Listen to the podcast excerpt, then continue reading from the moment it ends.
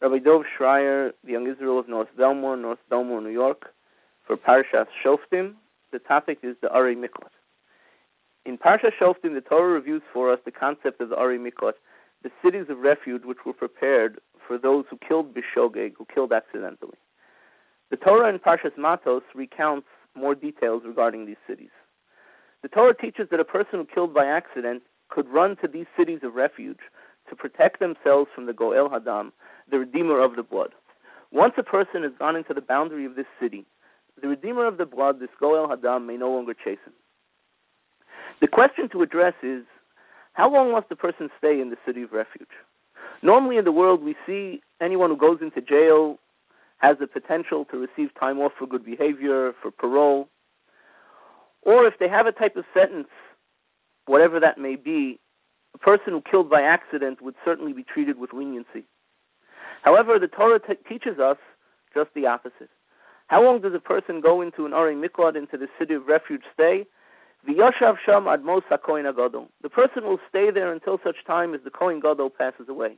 This could be a week, a year, 75 years, but this is his only way out. The Mishnah in Maseches Makos teaches us an incredible concept relating to this idea. The Mishnah teaches that the mothers of the Kohanim Gedolim would bring care packages to the people who found themselves in the Ari Miklat. These packages would contain food and clothing.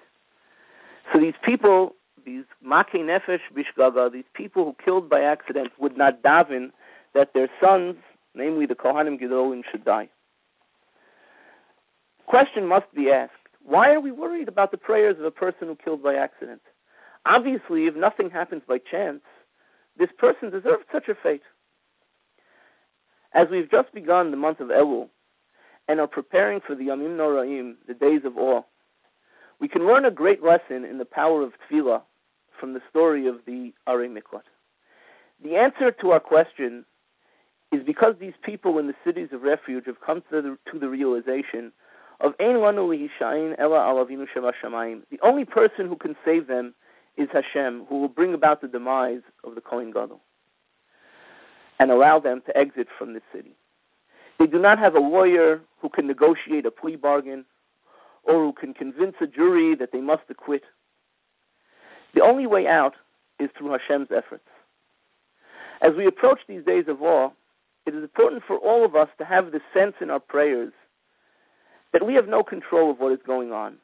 There is only one master who can answer our prayers. If we can truly take that concept of realizing the only one who can save us and bring us great joy and success to our lives is Avinu Shema Shamayim, our fathers in heaven, then we can see why the Gemara in Makos, the Mishnah in Makos tells us that the mothers of Kohanim of the Kohanim Gedolim try to di- divert the minds and attentions of these accidental killers from their sons. And why we must make every effort to remain focused on Hashem granting us all that we pray for ourselves, for our family, and of course for all of Klal Yisrael in this time of great difficulty for Am Yisrael. Amen.